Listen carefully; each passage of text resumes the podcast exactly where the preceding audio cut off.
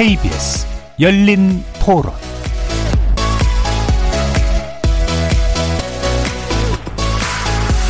안녕하십니까. KBS 열린 토론 정준희입니다. KBS 열린 토론 오늘은 좋은 언론, 나쁜 언론, 이상한 언론으로 여러분을 만납니다. 작년 총선 이후 딱 1년 만에 큰 선거가 치러집니다.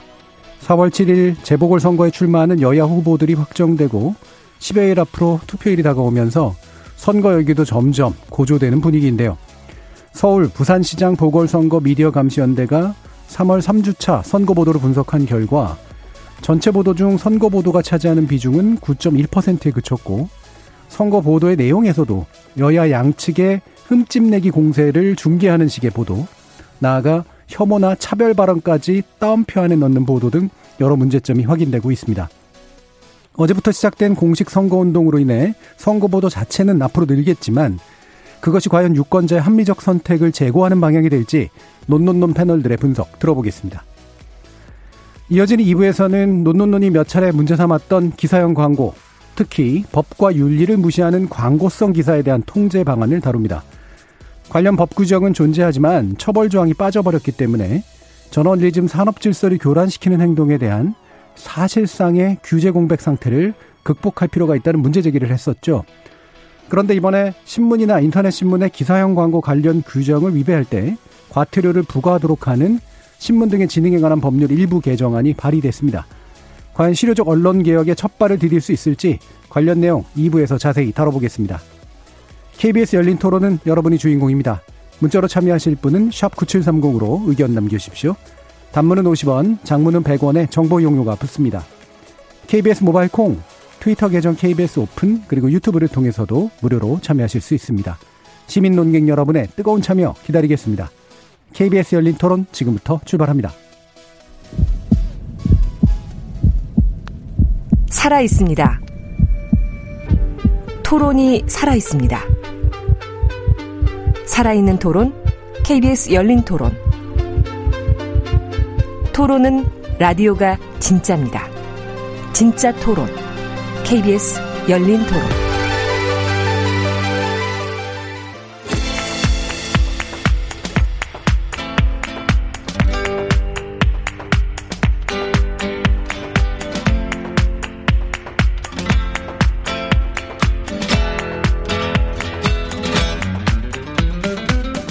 좋은 언론, 나쁜 언론, 이상한 언론?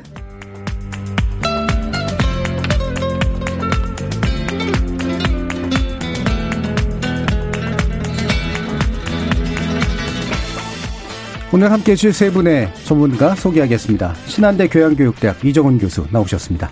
안녕하세요. 언론인권센터 정치외교이신 정미정 박사 나오셨습니다. 안녕하세요. 민동기 미디어 전문기자 자리하셨습니다. 안녕하십니까. 자, 원래 일부의 내용인 4월 7일 재보궐선거 관련된 언론 보도 분석, 어, 내용 분석 또는 어, 보도 경향 분석 이 부분은 이제 잠시 후에 좀 다뤄볼 예정이고요. 어, 지난 이제 2주 전에 저희 논논논이 일부에서 진행을 할 때 어, ABC 지도의 문제점, 어, 그리고 ABC 지도에서 이제 불, 잘못 관리되고 있는 부분에 대한 문제점을 일부 얘기를 했었고 그 과정에서 이제 어, 한국언론진흥재단이 관여하고 있는 정부 광고 집행 과정에서 나오는 문제점도 함께 짚었는데요. 어, 거기에 대해서 어, 한국언론진흥재단 측이 일부 사실에 대해서 다른 의견을 보내주셔가지고 이 부분을 몇 가지 좀 간단히 짚고 어, 가도록 하겠습니다. 어, 사실 이게 해석하고 의견 그리고 사실 부분 이게 이제 좀 겹쳐져 있는 그런 내용들이기 때문에 아, 일반적으로 토론에서 이 부분을 자세하게 짚는 건 아니긴 합니다만 그래도 몇 가지 이제 어, 팩트에 관련된 것들을 좀 짚어보고 약간의 해석들을 좀 더 해보는 그런 시간 정도가 될 것 같습니다. 어, 일단 네, 네 가지 문제가 이제 제기가 됐는데요. 어, 간단 간단하게 한번 짚어보죠.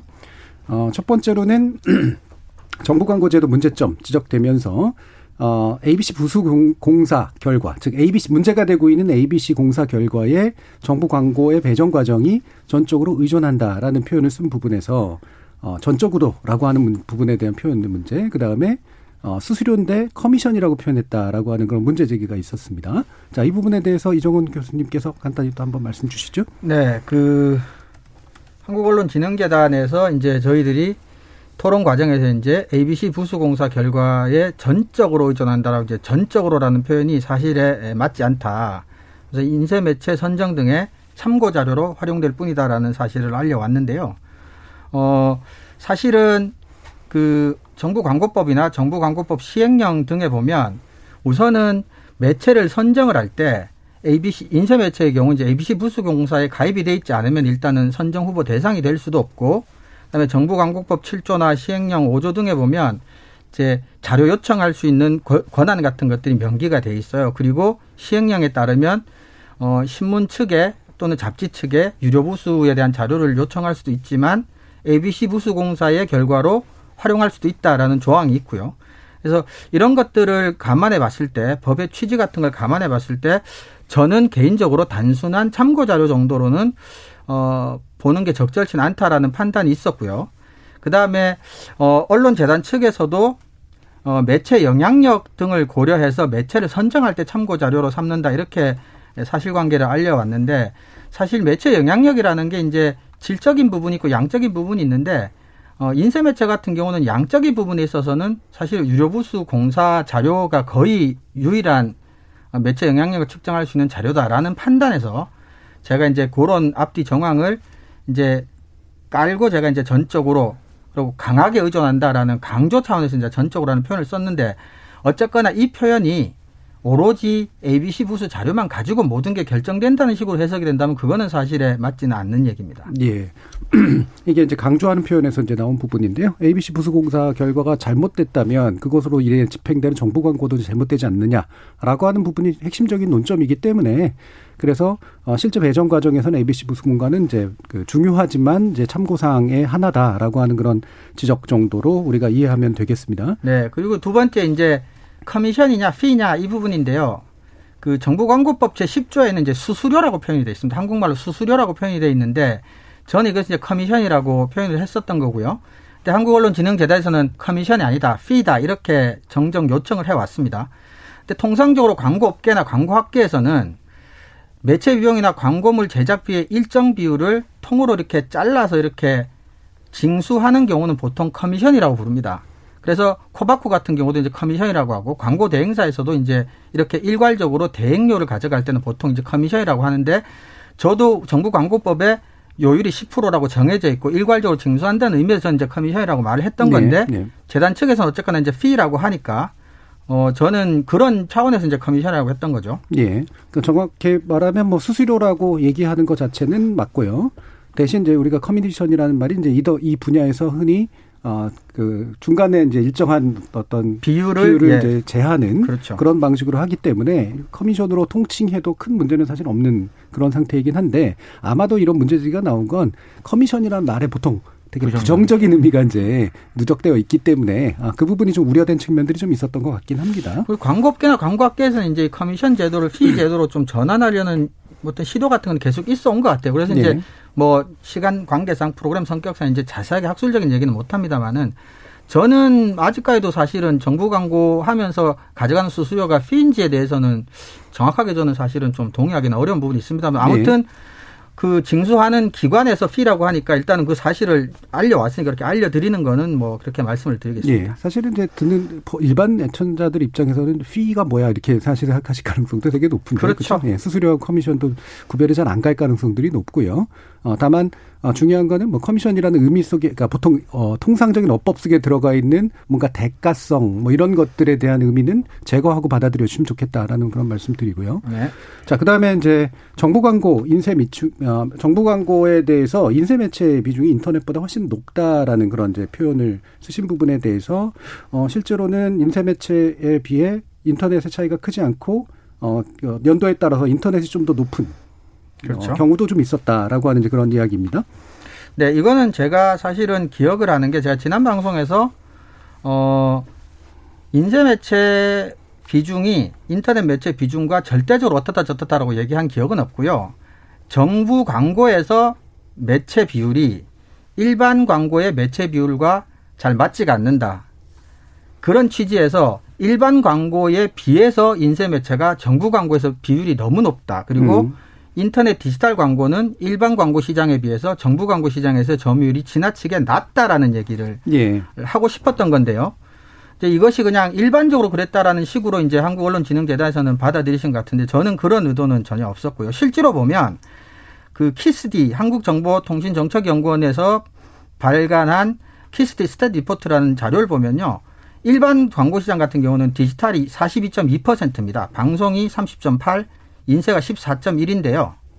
이거는 정부 광고와 비교해 보면 디지털 인터넷은 22%가 낮고요. 인쇄는 오히려 정부 광고가 민간 광고보다 10.4%가 높습니다. 이제 국민의 세금이 들어간 정부 광고가 효율적이고 효과적으로 집행되기 위해서는 이런 트렌드 같은 것들을 좀 고려되지 않겠냐라는 취지에서 제가 그런 말씀을 드렸던 거고요. 예. 어, 절대 수치에서는 어 지금 인터넷이 2020년에는 방송보다 아, 높은 걸로 나오고요. 인쇄보다 일부 높은, 예, 예. 약간 높은. 하지만 예. 또 2018년, 2019년 이렇게 가면 또 수치가 조금 다르긴 합니다. 그래서 제 기억에 예. 방송에서도 문재인 정부 들어서 인쇄 매체 정부 광고에서 인쇄 매체 비중이 줄어가는 추세다라는 발언도 제가 했던 기억을 제가 하고 있습니다. 네. 아마도 이제 또그 애초 취지 자체가 이제 일반적으로 광고가 배정될 때 이제 매체별 비중이라는 게 있는데 정부 광고 비중은 그거에 비해서 보면 확실히 인쇄 매체 비중이 상대적으로 높다. 높게 나타난다라고 네. 하는 그런 게 아, 원래 전달하고자 하는 그런 네, 취지였다고 생각하면 될 것 같습니다.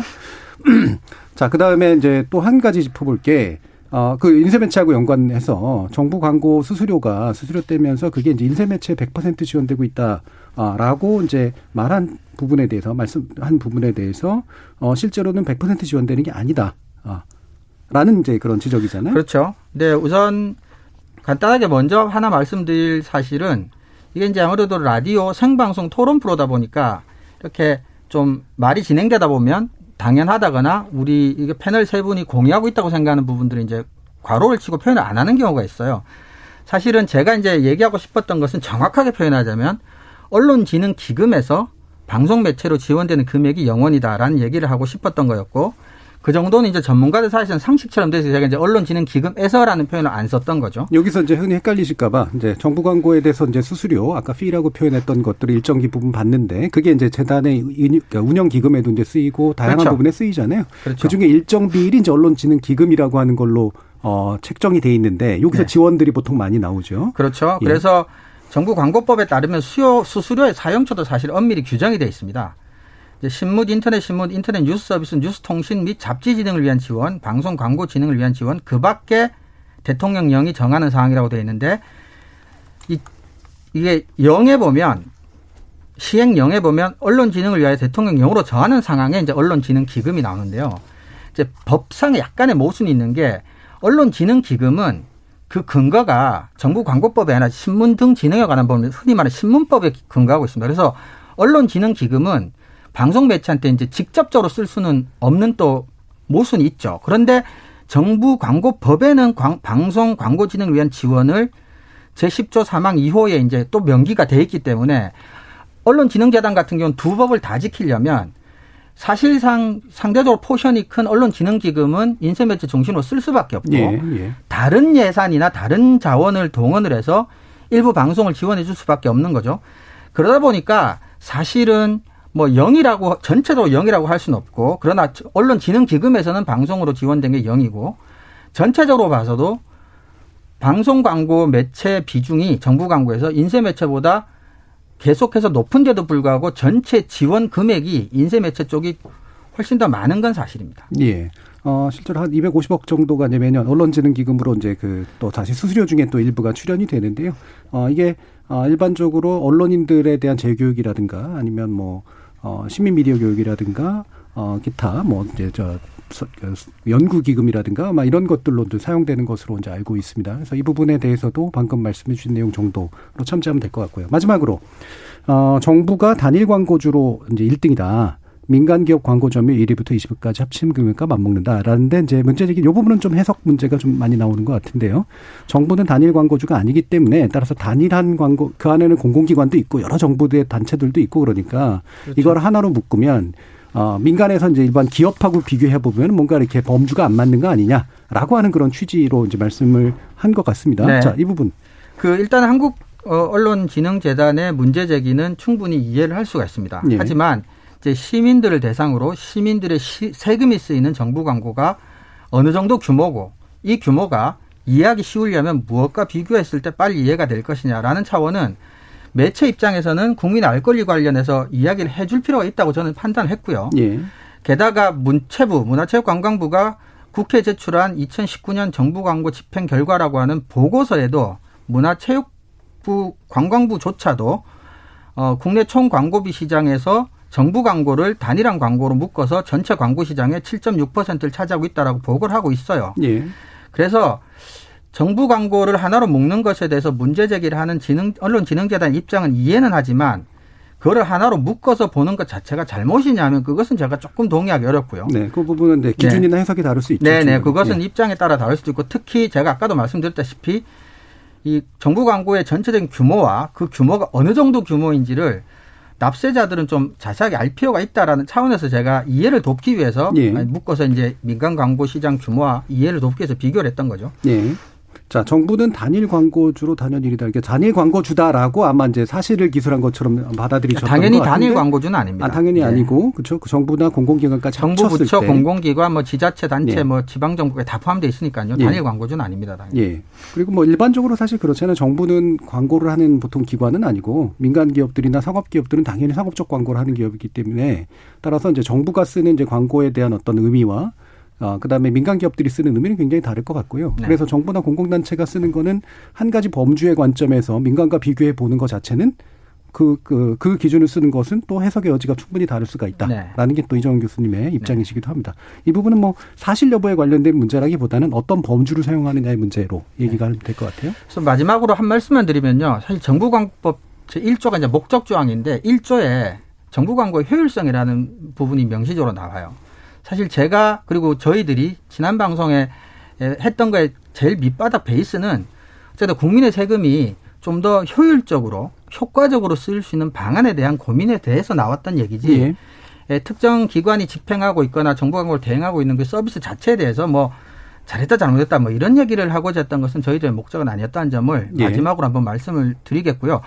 앞으로도 조금 더 표현에 신경을 쓰겠지만 라디오 생방송의 토론이라고 하는 어떤 포맷이 갖는 어떤 그런 약간의 한계랄까 이런 부분들도 조금 좀 고려해 주시면 좋지 않을까 싶은 바람도 있습니다. 예. 사실 뭐 이 부분은 제가 볼 때는 뭐 정정 교정 이런 식의 의미라기보다는 사실 요거를 매개로 실제로 정부 광고라는 게 어떤 식으로 이제 이루어지고 어떤 식으로 집행이 되고 그다음에 거기서 생기는 돈이 어떤 식으로 이제 공공적으로 사용되는가에 대해서 뭐 수치가 너무 많이 나와가지고 이제 잘 헷갈리시겠지만 어, 구체적인 이해를 애청자들께 좀 돕는 그런 의미에서 시간을 좀 할애했다라고 생각해 주시면 될 것 같고요. 어, 귀한 시간 많이 썼습니다. 그래서 나머지 두 분께는 제가 발언 기회를 드리지는 않겠습니다. 아마 얘기하고 싶으신 것이 굉장히 많아 보이시긴 합니다만. 자, 이 부분은 나중에 혹시 관련 주제가 또 한번 우리 논논논에 다뤄질 때 좀 더, 어, 나, 얘기를 나눠보도록 하죠. 자, 그러면 원래 본 이슈로 좀 들어가야 될 텐데요. 어, 꽤 많은 시간이 갔기 때문에. 자, 지금 선거 보도에 관련해서, 어, 나쁜 보도, 좋은 보도, 아, 이상한 보도, 좋은 보도부터 이제 쭉 한번 짚어보죠. 나쁜 보도, 정미정 박사님. 네, 말을 하지 말라고 하셔서 말을 하지 않도록 하겠습니다. 네. 네. 나쁜 보도를 가져왔습니다. 근데 이 나쁜 보도가 뭐가 그렇게 나쁘냐라고 하신다면 어, 그렇게 많이 나쁘지는 않은가? 라고 하게 되는 그런 기사를 가져왔어요. 이상한 보도군요, 그러면. 아, 아닙니다. 나쁘긴 나쁜데, 그러니까 예. 제가 좀 나쁜 보도가, 그러니까 제가 논논을 하면서 이제 고민이 되는 것 중에 하나가 이상한 보도는 차라리 나은데 나쁜 보도를 고를 때 왜 그런 기사들이 있잖아요. 정말 너무 나빠서 압도적으로 나쁜 기사들이 예. 있고 또 하나는 어 저희가 모여서 이렇게 지적을 할 때 그냥 경향 자체가 나쁜 게 있잖아요. 음. 그러니까 그냥 계속 이게 굉장히 평범한 기사인데 대부분 다 이렇게 쓰는데 이것은 정말 나쁘다. 그렇죠. 아. 그러니까 제가 오늘 말씀드리고 싶은 것은 그 두 번째의 어떤 의미를 자체. 담은 네, 요새 보도 경향을 경향. 대변하고 있는 음. 의미에서 나쁜 기사라는 네. 말씀을 일반적으로 네. 지금 이렇게 많이 보도들이 이루어진다는 얘기죠. 네, 그렇죠. 음. 네. 그렇기 때문에 지금 제가 대표적인 사례로 가져온 이 기사가 가장 나빠냐고 하면 그렇지는 않다는 말씀을 먼저 드리겠습니다. 네. 제가 가져온 기사는 중앙일보의 어, 3월 25일자 그러니까 어제 기사입니다. 그러니까 제목을 들으시면 아마 딱 오실 거예요. 되게 평범한 기사구나. 제목은 MB 박원순 소환해 서로 때린다. 박오의 아바타 전쟁. 음. 그러면서 이제 소, 소재 부제가 또 붙은 게 MB 시즌 2냐 박원순 시즌 2냐. 음. 그렇죠. 이제 제목이 모든 것을 다 함축하고 이런 있습니다. 이런 보도들 많았어요. 네. 맞아요. 그러니까 서울시장 선거와 관련된 기사인데요. 박영선 후보와 오세훈 후보 사이에 이제 논쟁이 벌어졌다라고 하면서 각 후보가 서로에 대해서 공격을 하는 그 구절 구절들을 따옴표 안에 넣어서 있는 그대로를 전달하고 있습니다. 굉장히 평범한 기사고 요즘 굉장히 많이 보이는 기사 경향 중에 하나죠. 이렇게 하면서 중, 이 끝에 이게 되게 길어요. 왜냐하면 서로 공격하는 것들이 되게 많으니까 음. 그걸 구절구절 다 옮기진 않겠습니다.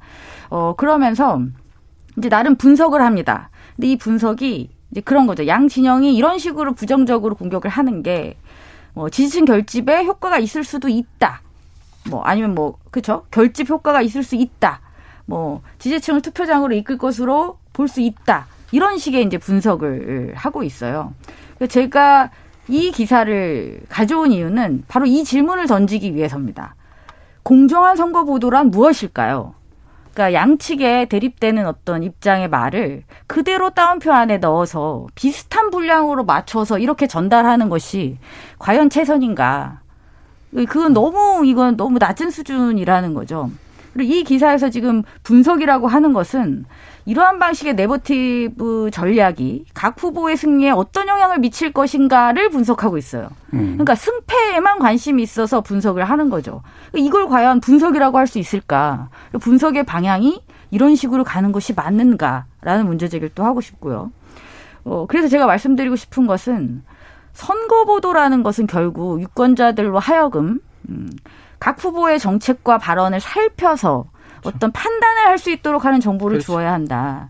근데 비록 팩트이고 직접 전달을 하고 있지만 분량도 잘 맞췄지만 이것이 공정하다라고 하는 것은 무슨 의미가 있을까? 이런 생각을 많이 해봅니다. 근데 예. 유감스러운 것은 이러한 보도가 너무 많다라는 많아요. 부분이고 그래서 나쁜 보도로 가져와 봤습니다. 예. 자, 이 부분은 제가 볼 때는 어 뭐 어쨌든 선거 진영에서 쓰고 있는 이제 프레임을 가지고 온 거죠.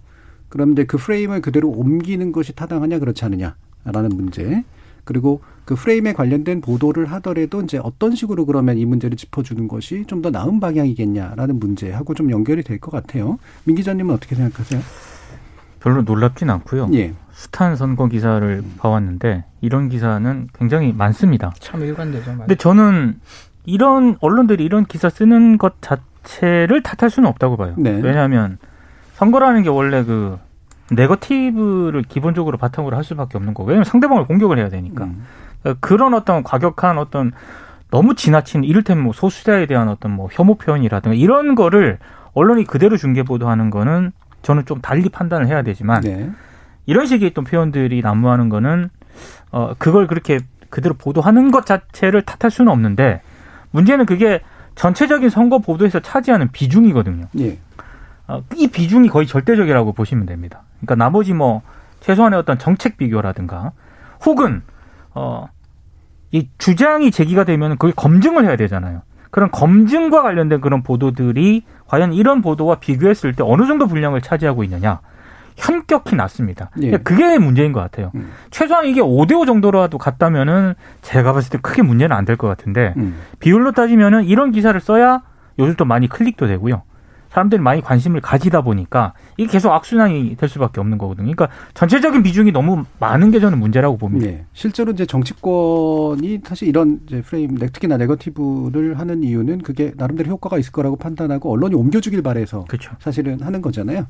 그러면 거기 언론이 옮겨준 게 이제 공모하는 거냐 그렇지 않느냐의 문제에 대해서는 일단 또 한번 판단을 해봐야 될 것 같고 어 이게 참 그런 것 같아요. 그러니까 이게 어, 기사를 많이 써야 되니까 생기는 문제도 있는 것 같아요.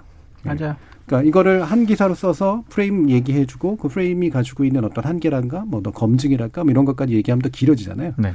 그걸 쪼개야죠. 그러니까 이 입장에서는 그래서 되도록이면 많은 기사량들을 만들어내고 그다음에 네. 뭐랄까 이렇게 자기가 이제 취재하는 취재원이 된 정치인들에게도 약간의 그 언론 노출 기회를 또 그런 식으로 동시에 또 부여해주는 네. 어, 그런 관계까지도 좀 연결이 돼 있지 않나 싶은 그런 생각이 좀 듭니다. 이종 교수님 간단히.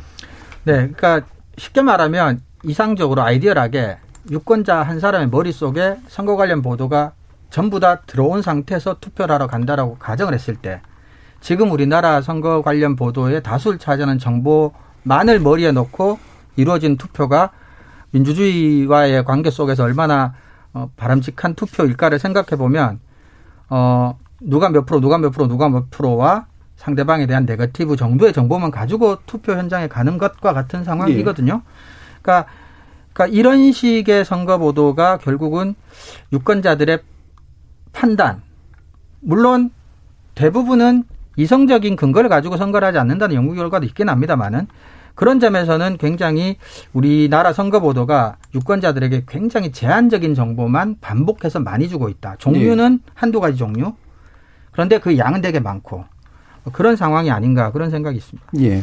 뭐 사실 이 그 요번에 선거 과정에서 저는 느끼는 게 정치권이 네거티브를 만들더라도 좀 되게 효과적이고 멋지게 좀 만들었으면 좋겠는데, 그러니까 그 멋지고 효과적이라는 건 뭐냐면 자기 파를 불안한 파 자기들을 이제 막 결속하고 단속하는 데는 도움이 돼요. 이 정도면. 네. 그런데 자신들이 얻어와야 될 다른 표들을 끌어들이는 데는 사실 그다지 도움이 되진 않거든요. 그렇죠. 네거티브 자체가 도움이 그렇죠. 안 된다는 게 아니라 네거티브 효과적인 네거티브도 분명히 있거든요. 그래서 끌어오는 데는 별로 도움이 될 정도로 이렇게 잘 만들어진 표들은 아닌 것 같아서 그거를 그대로 전달하는 언론도 사실은 그 때문에 좀 교정해주거나 아니면 다른 효과를 만들어주거나 이러지도 못하는 음, 그런 측면도 있는 것 같네요.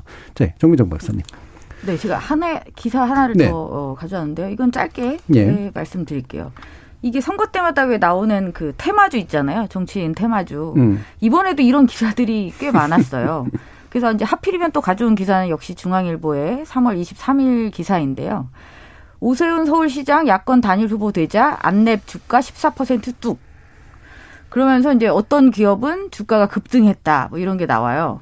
근데 왜 급등했냐면 어떤 회사의 대표인 누가 오 후보와 고려대 동문이라는 이유로 오세훈 테마주로 분류됐다. 예. 이러면서 뭐 또 어떤 회사는 전직 임원이 안랩 출신이라는 이유로 각각 음. 안철수 테마주로 불려왔다.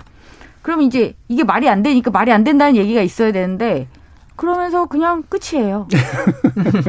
그러니까 이, 이, 기사가 도대체 뭔 말을 하려고 이런 기사를 쓸까? 테마주 시장에 개입한 거죠. 뭐. 그러니까 이거는 그러니까 정치 지향하고도 상관없어요. 네. 이거는 명백히 시장을 교란시키는 네. 음, 정보잖아요. 그리고 합리적인 판단을 가지고 시장에 있어서 거래에 임하는 주체들한테 오히려 혼란을 줄 수 있는 굉장히 나쁜 정보를 담은 기사라는 거죠. 그리고 심지어 이제 돈 문제인데 이건 편향, 정치 지향 이런 거랑도 상관이 없고 그러니까 이런 기사는 그 명분도 없고 정당성도 없으니까 제발 쓰지 말았으면 좋겠다라는 예.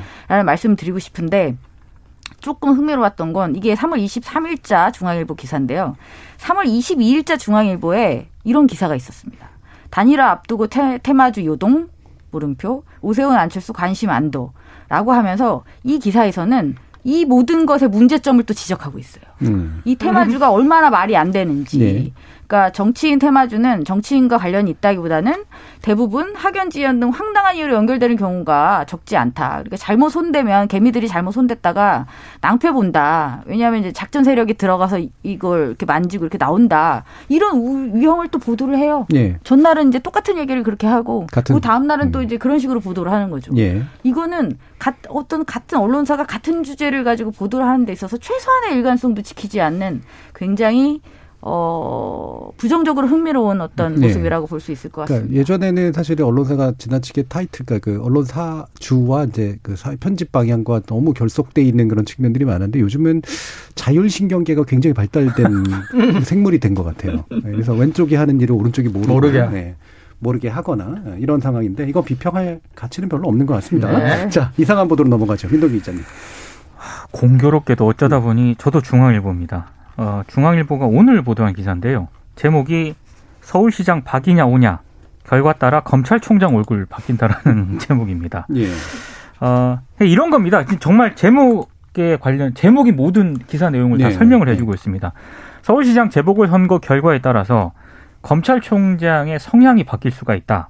간단히 말씀드리면 어, 여당이 승리할 때는 친정부적인 어떤 후보가 유리할 것이고 어, 야당이 승리를 하게 되면은 어, 특정 인물이 부상을 할 가능성이 있다. 이런 기사거든요.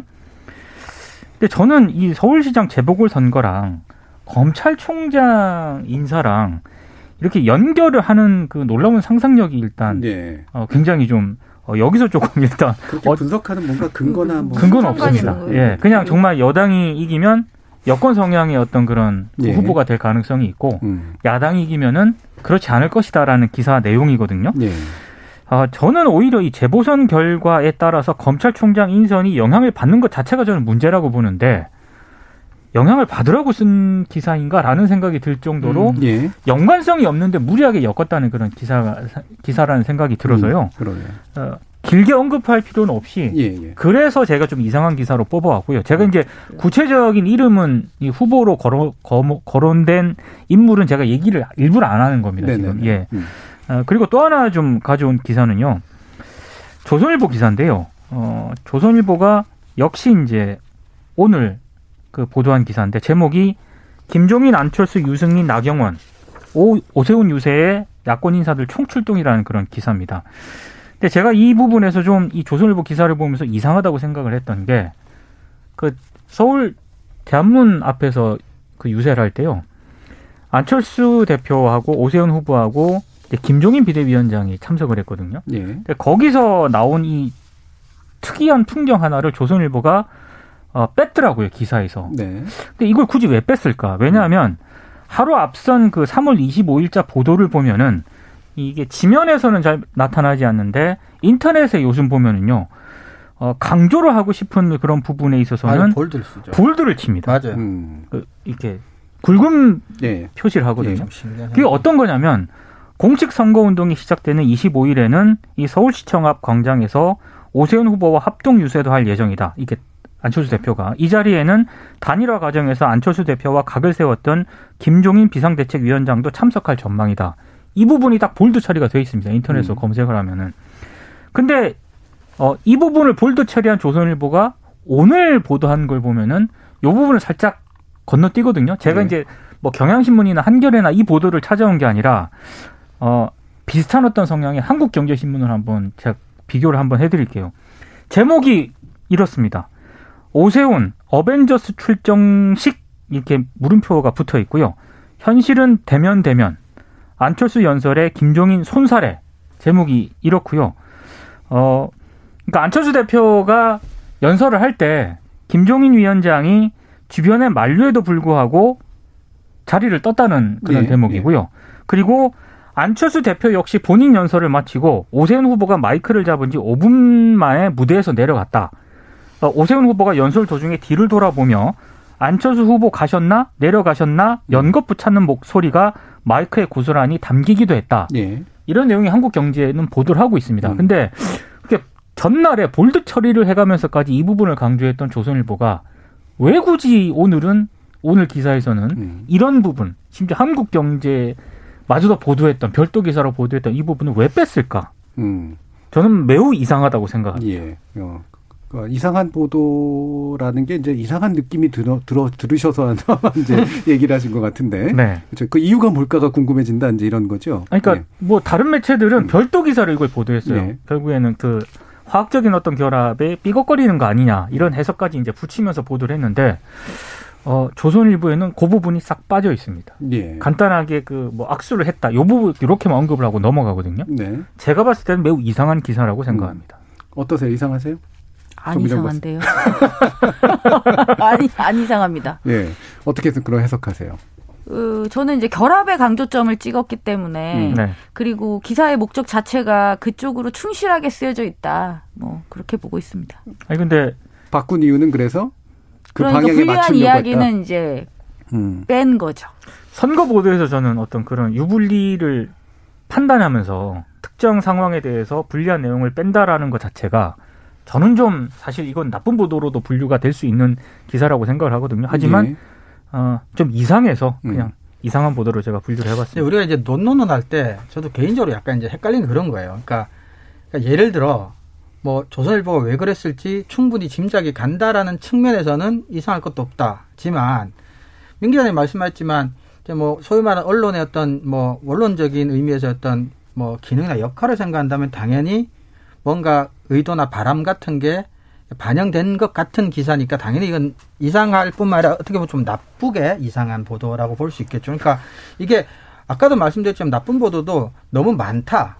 그런 기사들이 너무 많다고 하니까 많아서 저도 약간은 이제 좀 그러면 안 된, 적응된다고 할까요? 그냥 이 정도는 이제는 안 나빠 보이는 음. 뭐 이런 착시 현상까지도 조금 들어요. 그렇죠. 아까 그 기사도 그거가 만약에 그 기사가 하나만 있었으면 그 기사를 제가 가져오지 않았을 거예요. 그렇죠. 네. 근데 다 그러니까 그 중에 그냥 하나 골라온 거죠. 음. 근데 사실 그 단일화 결정된 이후에 김종인 비대위원장이 JTBC 뉴스룸에 가서도 안철수 대표를 비판을 했고요. 그렇죠. 계속적으로 비판하는 모습을 보여왔거든요. 음. 그랬기 때문에 서울 대한문 앞에서 한 유세가 관심을 많이 가졌던 게 오세훈 후보하고 안철수 대표하고 김종인 위원장이 함께하는 그런 자리였습니다. 이, 예. 이 자리에서 어떤 모습을 연출할 것인가가 언론의 관심을 받을 그렇죠. 수밖에 없는 그런 그렇죠. 상황이었는데 그 부분을 싹 뺐단 말이에요. 음. 저는 좀 이상합니다. 예, 네. 이 부분에 대해서는 사실 이상하다고 그냥 처리하는 게 맞는 것 같아요. 예, 하나는 그렇죠. 어 이게 아까 언론사마다 이제 특정 사건을 다 보도하는 사건의 전말을 보도하는 게 아니라 중요하다고 생각하는 것들을 이제 발췌해서 이제 보도하는 거기 때문에 그렇게 현실을 재구성하는 거니까 그 과정에서 이 부분은 중요도가 떨어지거나 아니면 배제하는 게 옳다라고 판단은 했을 수도 있겠죠.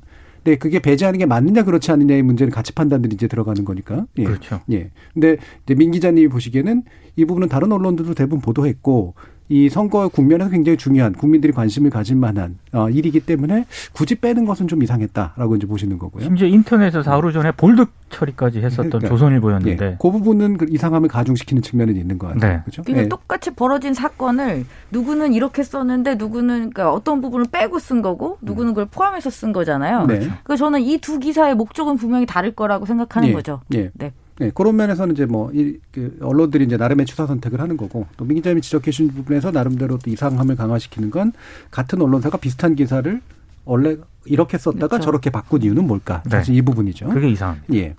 자, 그러면은, 음, 일단 좋은 보도 얘기 하나 또 해보죠.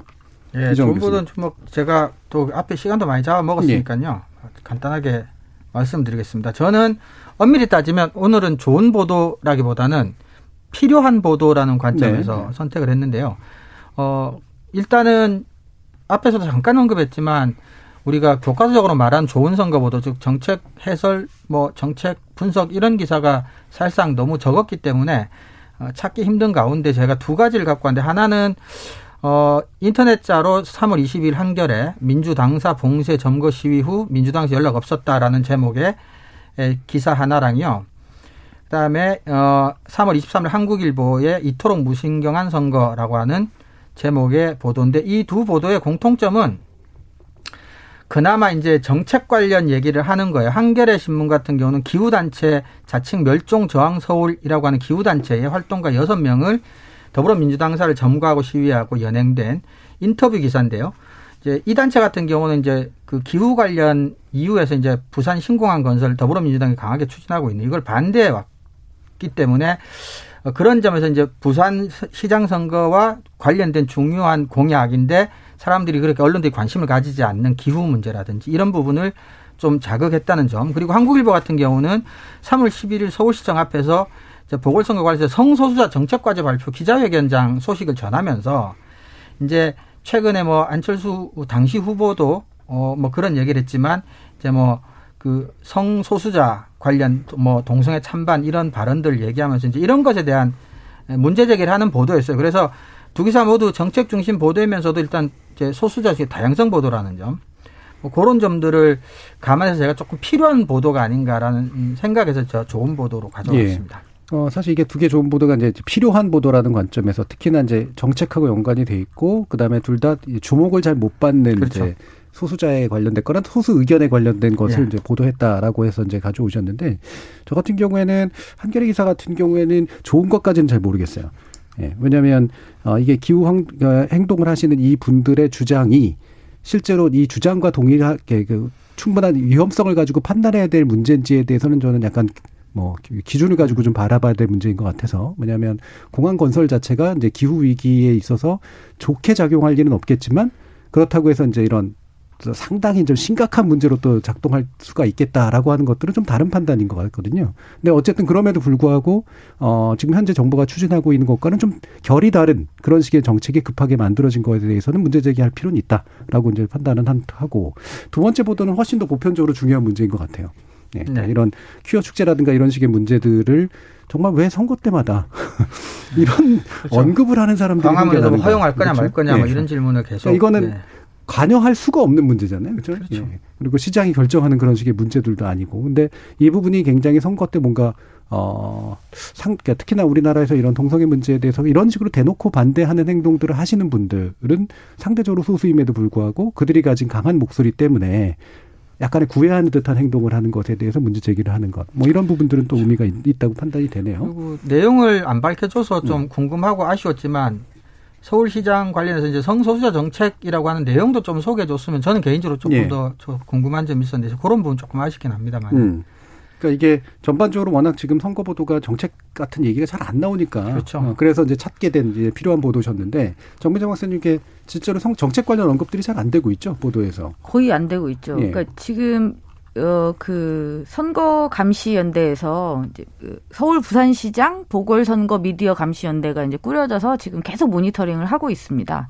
그래서 선거 보도를 분석한 내용을 살펴보면 정책 공약 언급 그 예를 이제 예를 들어서 3월 15일부터 21일까지 이 기간 동안 정책 공약을 언급했느냐 안 했느냐만 가지고 따져도 언급한 게 17%밖에 안 돼요. 예. 근데 이제 저는 여기서 또 문제 제기를 하고 싶은 거죠. 이 데이터를 제가 하나하나 살펴본 건 아니니까 이 17%가 언급이라고 했으면 제가 아까 말씀드렸던 나쁜 보도 있잖아요. 네. 거기도 정책이 언급은 되거든요. 음. 그러면 그것도 아마 언급을 counting이 됐을 거라고요. 네네. 그러니까 여기서의 이 17%는 너무 작은 거죠. 그렇죠. 네. 그러니까 정말로 어, 정책에 대한 어떤 문제 제기를 하고 그것을 서술하는 기사들은 거의 찾아볼 수 없다고 보면 되고요. 음. 일단 그 정책을 언급하는 것도 LH 사태 때문 이겠지만 지금 지나치게 부동산 정책 위주로만 또 음. 흘러가고 있는 맞습니다. 것도 굉장히 큰 문제입니다. 그러니까 예. 서울시장으로 출마를 한다라고 했을 때 내세울 수 있는 공학이 마치 공약이 마치 부동산에 대한 것밖에 없다는 느낌이 들 정도로 지금 네. 지나치게 편중되어 있다는 거죠. 저는 지금 얼마 안 남은 이 기간 동안 조금이라도 좀 그들이 내세우는 정책에 대한 검증이 이루어지는 보도가 필요하다는 생각입니다. 네. 그나마 17%도 이제 왜 안 할 말 아니할 말이긴 합니다만 왜 흔히 소가 지나간 강물 마시는 느낌이다 뭐 이런 그렇죠. 곰탕이 이제 되게 약할 때 네. 네. 그런 식으로 진짜로 완전히 그냥 겉, 어, 겉핥기로 지나간 것들이 굉장히 많죠. 근데 물론 이제 언론사들이 어, 재미나게 선거를 만들기 위해서 정책은 별로 쓸모없다라는 솔직한 인식을 가지고 있다라고 하는 거는 인정을 합니다만, 어, 근데 정책 가지고 좋은 보도를 해서 더 재미나게 만드는 것이 언론사의 역량이 아닐까 싶은데, 그렇죠. 네, 네. 그 부분이 좀 떨어지는 측면들이 있네요. 어, 시간이 많이 지났으니까 하나만 더 짚어보죠. 어, 지금 더 심각하게 문제가 되는 건 단순한 따옴표가 아니라 아까도 퀴어 축제나 이런 거 얘기했듯이 차별하고 혐오를 그대로 옮기는 그 말을 하는 사람도 문제지만 그게 보도로 옮겨지는 문제. 이 부분 민 기자님이 좀 간단히 짚어주시죠. 아, 근데 사실 이런 걸 얘기를 할때 저도 조심스럽거든요. 그래서 잘 옮겨야 되죠. 오늘 그 오세훈 후보가 또 그 또 비슷한 어떤 그런 그 언론들이 또 여과 없이 그걸 보도를 하더라고요. 예. 그리고 김종인 비대 국민의힘 비대위원장도 또 약간 그 안철수 대표를 향해서 한 그런 발언들이 있습니다. 음. 사실 저 이제 다른 방송에서 그 내용을 이제 브리핑을 할 때도 고민을 굉장히 많이 하거든요. 근데 네. 처음엔 일단 인용을 해주고 그다음부터 가급적 인용을 안 하려고 음. 하는데 또 그런 부분들이 선거가 되면은 네거티브라든가 굉장히 거친 말들이 오고 가지만 여전히 어떤 우리 사회에서 사회적으로 소수자이고 좀 차별적인 어떤 위치에 있는 분들을 비하하는 듯한 그리고 그분들에게 상처가 될 수 있는 발언들을 정치인들이 거리낌 없이 하는 이 네. 현상은 네. 굉장히 문제인데 음. 사실 그것보다 더 문제인 거는 언론들이 문제의식 없이 그걸 그대로 보도를 한다는 거죠. 네. 저는 뭐 어쩔 수 없이 그게 보도를 하는 측면이 있을 수 있다라고 얘기를 하지만은 이게 너무 많이 보도를 하게 되면은 그건 문제의식이 언론들이 못, 못 느끼고 있다는 거거든요. 네. 저는 정말 제목에만 안 썼으면 좋겠어요. 네. 음. 제, 제목에 제목, 최소한. 그 보도하는 거 저 정말 안 말고 정말 기대 다 줄여서 제목에만 쓰지 말자. 근데 제목을 네. 너무 많이 씁니다. 제목에 지금 다 갖다 네. 쓰잖아요. 음, 그게 문제인 거죠. 예. 그 뭐 예를 들면 장애인이라든가 이런 분들하고 연관된 네네, 네, 그런 그렇죠. 내용들을 말씀하시는 거죠. 네. 저도 옮기지는 않겠습니다. 네네. 네, 예. 어, 심각한 문제인데요. 이게 어 제가 최근에 이제 BBC 코리아 그 한글 사이트를 종종 들어가요. 아무리 걔네들이 잘한다고 하더라도 솔직히 한국 언론만큼 취재를 잘하기는 어렵게 한국 취재를 하기는 어려울 거 아니야라고 봤는데 약간 않아요. 문장이 어색하긴 해도요. 그 건조함의 그 정수가 있어요. 음. 어, 상당히 건조하게 충실하게 사실을 기술하는 그런 방식에다가 제목에다가 정말 자극적인 말이 한 마디도 안 들어갑니다. 음. 네. 그래서 그걸 보면서 아 제가 연구한 대상이긴 하지만 참 신기한 대상이다라는 생각을 외려 좀 했어요. 예, 오죽하면 한글로 쓰여진 이 기사 속에서도 제가 이런 자괴감을 느껴야 되나라고 하는 그런 생각을 좀 해봤습니다. 아마 클릭 수가 적을 거예요. 어, 원래 거기에는 클릭 수를 염두에 두지는 네. 않으니까. 그렇죠. 예. 그것 때문에 하는 건 아니니까. 네. 지금 3287님이 언론의 자유가 없었을 때는 권력이 권력에 의해 언론이 제 기능을 못하더니 이제는 언론이 나서서 국민의 눈을 가리고 있는 현실이 좀 답답합니다라는 그런 말씀도 주셨습니다. 1부 순서는 좀이 정도로 마무리하고요. 2부에서 또 기사형 광고 규제에 관련된 이후의 전망에 대해서 좀 알아보도록 하겠습니다. 여러분들께서는 KBS 열린 토론과 함께하고 계십니다. 토론이 세상을 바꿀 수는 없습니다. 하지만 토론 없이 바꿀 수 있는 세상은 어디에도 없습니다.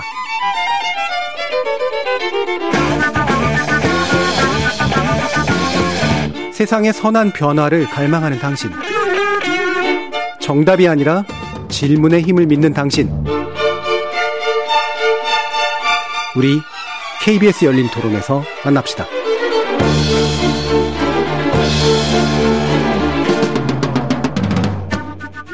KBS 열린 토론, 좋은 언론, 나쁜 언론, 이상한 언론의 2부 주제는 신문 또는 인터넷 신문의 기사형 광고 규제 앞으로 실효성이 있을까라는 질문입니다. 민동기 미디어 전문 기자 그리고 언론인권센터 정책위원이신 정미정 박사, 신한대 교양교육대학 이정훈 교수 이렇게 세 분의 전문가와 함께하고 있습니다. 자, 이 부분 예전에 또 정미정 박사님께서 참또 많이 얘기해 주셨고 어, 기사형 광고, 사실은 정확히 말하면 광고성 기사를 규제를 못하고 있는 이제 건라고 할 수 있는데, 자, 지금 이 개정안 발의가 된 것도 저는 비교적 반갑습니다. 이게 지금이라도 좀 때늦게나마 돼서 좀 반갑긴 한데, 일단 내용을 좀 살펴보죠. 어, 기사형 광고와 광고성 기사, 어떤 문제들이 있는 거냐. 민동기 기자님. 기사형 광고는 일단 목적은 홍보입니다. 홍보죠. 예, 홍보인데, 이게 계속 문제가 되는 이유가 일반 기사 형식하고 거의 비슷하게 음. 나가거든요. 그래서 제목, 부제, 소제목, 기사 내용, 본문 다 갖추고 있습니다. 심지어 byline 달려 나가는 네. 경우도 있죠. 기자 byline이 달려 나가기 때문에 더 이제 한국에서는 문제가 되고 있는데요. 근데 그 요즘은 이제 인터넷으로 많이 보시잖아요. 네. 종이 신문으로 보시면은 자세히 보시면은요. 어, 기사 본문체하고 어, 이런 그 기사용 광고 본문체 서체가 조금은 다르긴 합니다, 요즘은. 네네. 네. 근데 이제 그런, 그런 것도 요즘 차별화가 별로 없어지는 음. 것 같고. 근데 지금 문제가 뭐냐면은 일반적인 광고는 광고로 인식을 하지 않습니까? 근데 기사용 광고는 기사처럼 보이기 때문에 굉장히 신뢰성 있게 이제 독자들에게 다가갈 수 있다는 네. 거죠. 어, 그 독자를 오인하게 만든다는 점이 가장 큰 문제고요. 나중에 본격적으로 얘기를 하겠지만 현행 신문법을 보면은 어, 이 기사 배열 책임자가 독자와 기사가 이 독자가 기사와 광고를 혼동하지 않도록 명확하게 구분해서 편집해야 된다라고 규정을 하고 있는데 이게 이제 규정대로 잘 안 지켜지고 있다라는 게 문제고요. 더 큰 문제는 규정을 안 지켜 있더라도 이걸 제재할 수 있는 규정이 신문법에 없다는 점입니다. 네. 네. 그래서 이제 이게 더 문제인 것 같고요. 사실 뭐 방금 아까 이 교수님도 말씀을 해주셨지만 광고 표기가 없는 것도 문제고요. 기자 byline을 달아서 직접 취재한 기사처럼 포장하는 그런 기사형 광고가 많다는 게 사실 가장 큰 문제입니다. 음, 예. 그러니까 기사형 광고로 분류는 해놨는데 네. 바이라 실제로 기사가 기자의 이름을 달아놨나요? 그게 실명의 이름인가요? 아니면 검은 허명인가? 기자 byline 기자 바이이 네. 그게 비율이 음. 꽤 됩니다. 음. 달려 있고요. 주로 이제 흔히 말해서 종이 신문에 보면은 본지가 있고 섹션이 있지 않습니까? 예. 특히 기사용 광고가 많이 실리는 게 섹션에. 많이 실립니다. 네네 네. 그렇겠죠. 섹션이 효과가 더 좋을 테니까. 근데 이제 이게 어 기사형 광고는 허용이 된 거잖아요. 대신 이제 그 내용, 그러니까 기사면하고 분리해서 별도의 광고면으로 그렇죠. 이제 편집을 하도록 돼 있는 건데 네.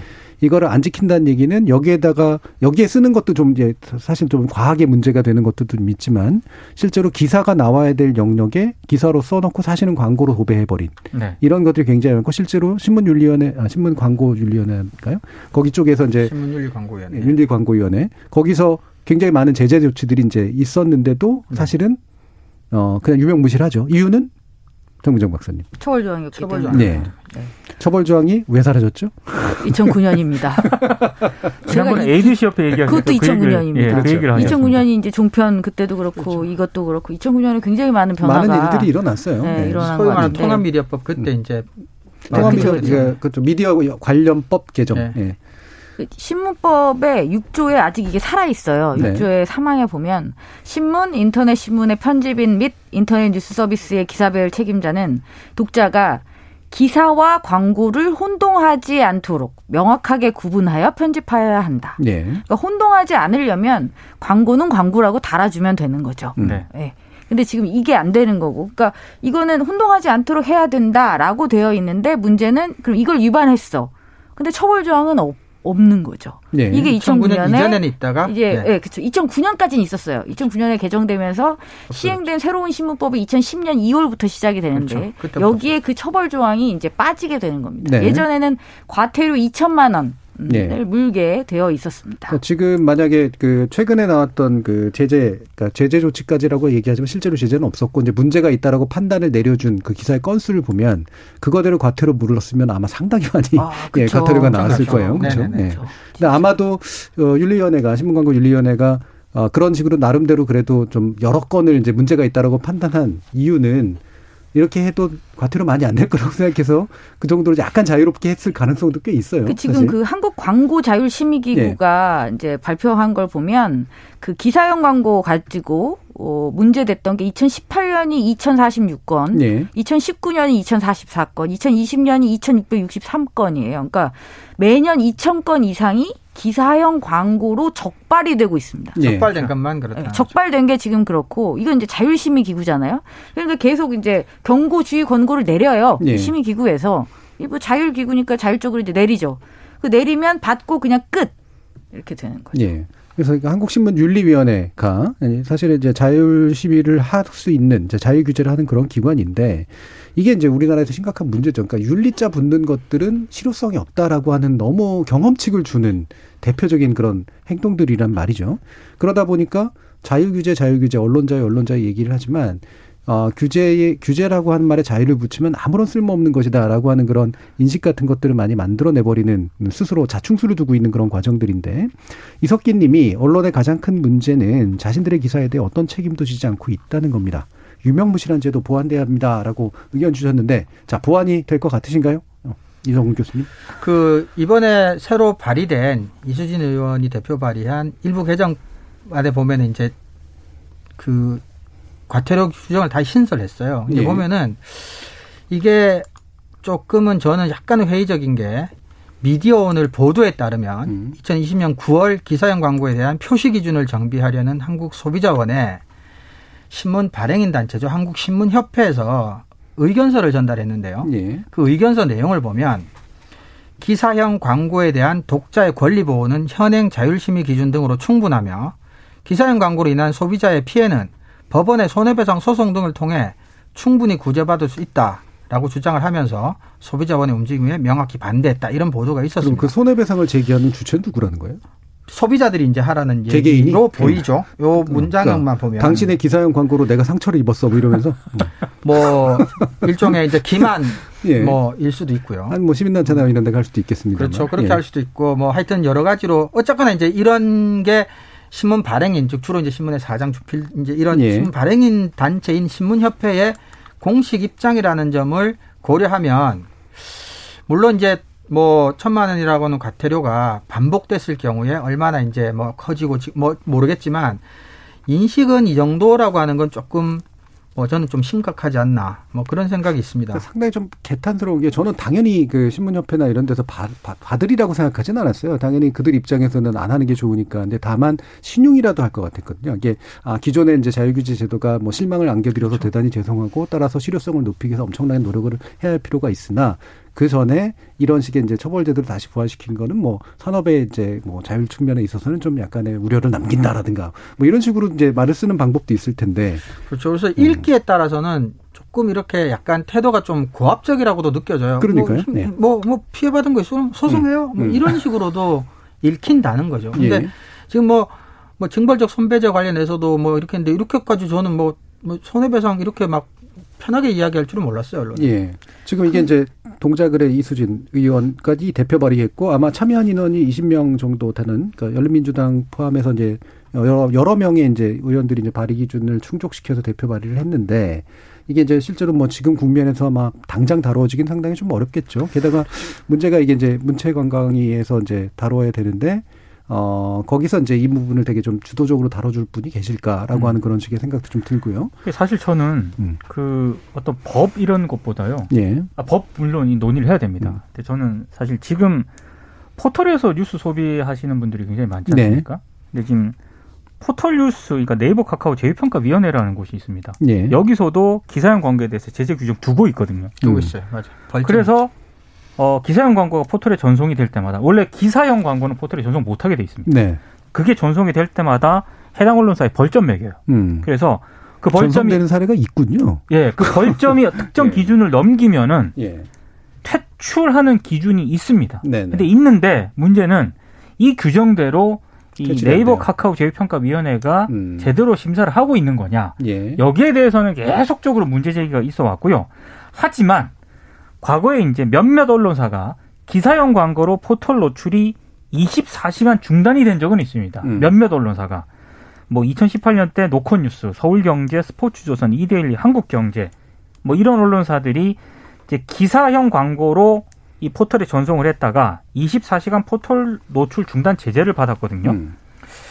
근데 이게 24시간 중단이라는 게 어, 물론 이제 어느 정도는 효과가 있겠지만 음. 사실 큰 효과는 없다고 봐야 되거든요. 음. 왜냐하면 하루 뒤에 다시 이제 포털 전송을 할 수가 있지 않습니까? 네. 그 노출도 되는 거고. 음. 그러니까 저는 만약에 어떤 그 네이버 카카오 제휴평가위원회에서 기사형 광고에 대해서 제재 규정을 두고 있는 상황이라면은 이 기준에 맞게 벌점 매기고요. 그리고 총 벌점이 어떤 기준 점수를 넘어갔다. 그러면은 퇴출하는 기준대로 그대로 적용을 하면 될 것 같아요. 음. 근데 이게 제대로 적용이 안 되고 있다는 문제 제기가 있어 왔기 때문에 이 실효성을 살리는 것도 굉장히 현실적인 제재 방안이라고 봅니다. 예. 어떻게 보면 입법보다도 더 효과적인 방법일 수 있는 거죠. 언론사에게는 네. 제가 봤을 때 더 치명적일 수 있다고 치명적이 사실은 뭐 이럴 수 있잖아요. 그 그거는 그럼 어디에 규정을 해야 되나? 신문법에 규정을 해야 되나? 아니면 통, 정보통신망법에 규정해야 되나? 잘 모르겠습니다만. 그러니까 이런 포털에 이제 그 기사형 광고에 관련된 부분을 법정으로도 좀 마련할 수 있다고 음. 생각이 되는데요. 음. 예. 그 네. 신문법에도 마련할 수 있다면. 음. 그러면 그거를 이제 자, 뭐 그쪽에서 자율로 저 퇴출시키세요라고 하는 그런 맡기 맡기는 그런 방법도 있겠지만 음, 그런 걸 뭐 권장하는 그런 방법도 있을 테고. 근데 사실 자율 아까 음. 정준 교수님도 말씀하셨지만 자율이라는 이런 그 언론계에서 우리 자율적으로 네. 할게 이런 걸 많이 얘기하지 않습니까? 근데 그게 제가 봤을 때도 좀 실효성이 없다고 보는 게 네. 그 이건 뉴스타파가 보도한 내용인데요. 음. 2019년 1월부터 11월까지 아까 정박사님이 말씀하신 그 한국 광고 자율 심의 기구 네. 있지 않습니까? 심의 결정 자료를 뉴스타파가 분석을 해서 거의 1년치를 분석을 했는데 네. 주의 경고 받은 상위 다섯 개 언론사가 조선일보, 우리가 한국, 알고 있는 네. 데들이죠. 네. 한국경제, 매일경제, 아시아투데이, 네. 중앙일보 순이었습니다. 예. 주의 경고를 받았으면은 그 뒤에 뭔가 조치가 있어야 되지 않습니까? 예. 그 실효성 있는 조치가 안 따라주는 거죠.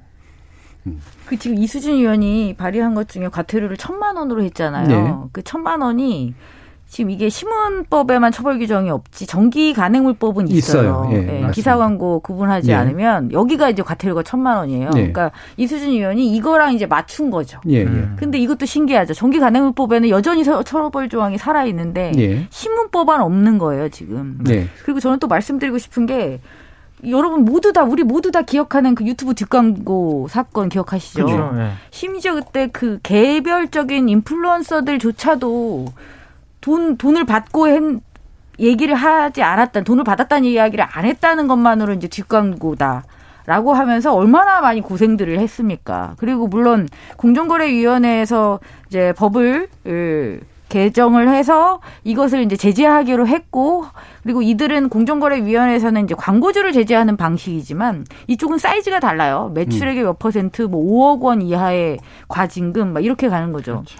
근데 지금 신문이라는 우리나라에서 굉장히 힘 있는 이 미디어는 이걸 위반했을 때 이제 천만 원 이 과태료를 하는 이 법 자체도 지금 어 통과되기가 되게 불투명하다라는 것은 아, 정말 답답한 일입니다. 그러니까 그 부분이 이제 정기 간행물에서는 남아 있는데 신문에서 사라졌다라고 하는 건 상당히 강한 심증을 남기잖아요. 그렇죠. 예. 어, 그렇죠. 누가 더 로비력이 셌느냐라고 하는 걸 그렇죠. 남기고. 2009년에 음. 두개 다 있었던 게 하나는 없어지고 하나는 음. 남았던 거죠. 사실 본질적으로 이 문제를 논의하기 시작을 하면은 언론 이게 어떤 제품 뭐 제품에 대한 리뷰라든가 이런 예. 거를 언론들이 기자들이 쓸 수 있잖아요.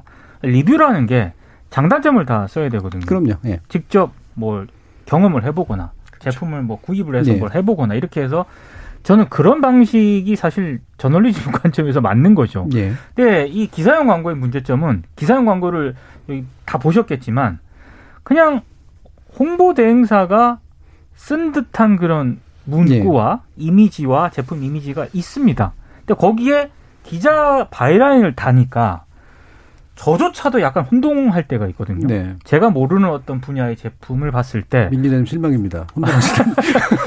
아니 이를테면 뭐 예. 이 IT라든가 이런 걸 봤을 때 네. 사람이 심리가 이게 리뷰를 보게 되지 않습니까? 예, 예, 리뷰도 보고 기사도 찾아보게 되는데 의심을 딱 하게 되는 거죠 일단. 예. 왜냐하면 이거는 너무 너무 지금 홍보정 기사 내용이 이제 많다 보니까.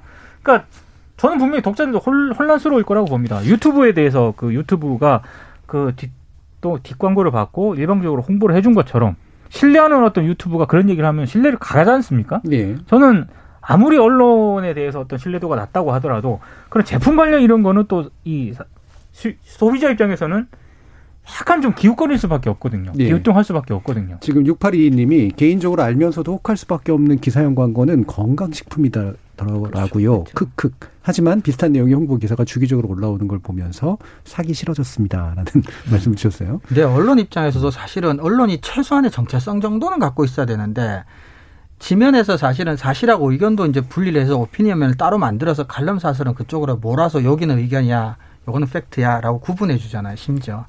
근데 이거 기사형 광고가 가장 심각한 문제는 그런 commercial information, 그러니까 상업적인 이해관계가 섞인 정보하고 객관적인 straight 정보하고 의견 정보하고 이제 구분을 안 하니까 사실은 독자 입장에서는 그 언론의 뉴스가 사실이라고 믿어야 될 기반 자체를 언론 스스로가 허무는 거예요. 예. 그러니까 언론 스스로가 언론일 수 있는 최소한의 정체성에 대한 기반 같은 것들은 돈이 아무리 중요해도 유지를 해줘야 되는데 예. 이거는 정말 그 언론이 언론일 수 있는 기본적인 신뢰 같은 것들을 스스로가 허무는 거거든요. 네. 사실은 저는 이거 굉장히 심각한 문제라고 생각합니다. 저희 7189님이 그런 내용의 문자 주셨어요. 돈을 받고 쓴 광고라면 일반 기사 확실히 구분되게 해야죠. 언론 스스로 자신들의 신뢰도를 깎아먹는 일입니다라고. 맞습니다.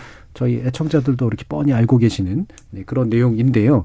사실 그 이때 이제 같이 발의된 내용 안에 이 부분만 포함된 게 아니라 사실 몇 가지 내용이 좀 더 있습니다. 예를 들면 편집위원회를 설치를 의무화하고 그 다음에 편집 규약을 제정하도록 해서 이거를 만약에 지키지 않으면 언론지능기금을 지원받지 못하도록 하는 음, 그런 내용도 좀 포함이 돼 있고요. 이게 예전부터 사실 많이 논의되던 건데 이 부분 뭐 장단점들이 있긴 합니다만 그래도 좋은 시도라고 생각이 들고 어, 또 한 가지는 어, 포털의 사회적 책무를 강화하기 위해서 기사 배열의 구체적인 기준 공개하고 전문가 및 언론인 단체, 언론인 시민 단체가 참여하는 인터넷 뉴스 편집 자문위원회를 월 1회 이상 운영.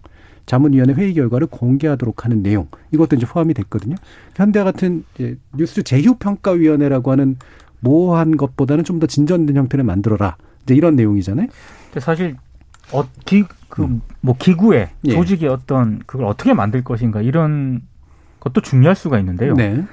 사실 그 기구의 어떤 성격보다는 기구, 뭐 기구가 뭘 만들든 간에 그 기구에서 나름대로 기준을 설정할 거 아닙니까? 예. 그 기준을 설정해서 이게 너무 심각한 어떤 뭐 점수 위반이다, 음. 규정 위반이다라고 생각이 되면은 거기에 따라서 퇴출을 시키거나 이러면 되는데 그런 사례가 별로 없습니다. 예. 사실 그게 더 문제인 거죠. 그러니까 또 하나의 뭐 기구를 만들든 아니면 그 권한을 강화하는 기구를 만들든 간에 퇴출해야 될 때 퇴출을 시켜야 되는데 그걸 못 시키고 있는 게 예. 가장 문제인 거죠. 그 기구의 실효성을 높이자는 이제 말씀이신데 요거 같은 경우에 인터넷 뉴스 편집 자문위원회는 어, 기사 배열의 구체적인 기준을 공개하도록 하는 거, 거니까 그 공개는 이제 강제가 되는 거겠죠. 네. 지금의 뉴스 제휴 평가위원회는 내용을 공개하지 공개 않잖아요. 예. 예.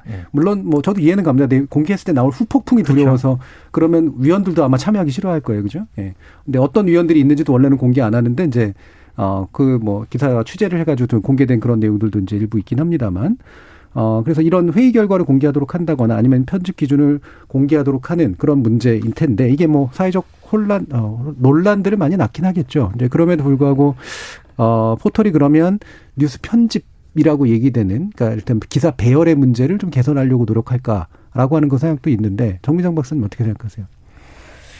그 저는 이제 포털 사업자에 대해서 항상 그 문제의식을 가지고 있는 것이 어 그러니까 막대한 수익을 올리고 있고 어, 그 막대한 수익을 올리게 된 어떤 그 자원들이 그 수많은 유저들의 어떤 그 활용으로 예. 시작이 된 거잖아요. 음. 그럼에도 불구하고 그에 마땅한 비중의 책임을 너무 안 진다라는 음. 생각이 듭니다. 그러니까 지금 제휴평가위원회도 말씀을 하셨지만 실질적으로 지금 양대 포털이 제휴평가위원회를 꾸려서 제가 볼 때는 그 뒤에 숨었어요. 음. 그러니까 그거를 그렇죠. 내세워서 네, 자 우리는 외부 전문가로 위원회를 꾸렸어. 여기서 입점과 퇴출을 결정해. 우리가 직접 자주우지하는 것은 없어. 라는 식으로 굉장히 무책임하게 빠져 있고 회의 운영에 대해서는 일절 공개를 하지 않고 있습니다. 어떤 음. 식으로든 간에. 그러면 어, 당연히 이런 식의 문제 제기가 계속 나올 수밖에 없죠. 아까 동, 어, 기자님께서도 말씀하셨듯이 기준을 명확히 밝히고 어, 어떤 언론사가 어떤 식으로 해서 어떻게 위반을 했는지 그거 오픈하는 것은 어렵지 않다고 봅니다. 그렇죠. 네. 그렇게 해서 퇴출 구조를 좀 더 투명하게 이거 운영할 수 있다면 저는 지금 있는 상황에서도 훨씬 더 개선을 할 수 있는 여지가 있다라고 생각하고 있습니다. 예. 사실 동, 뉴스를 예. 어떻게 배열하는 거를 공개하라, 예. 알고리즘을 공개하라 이런 거는 저는 논쟁의 여지가 있지만 네.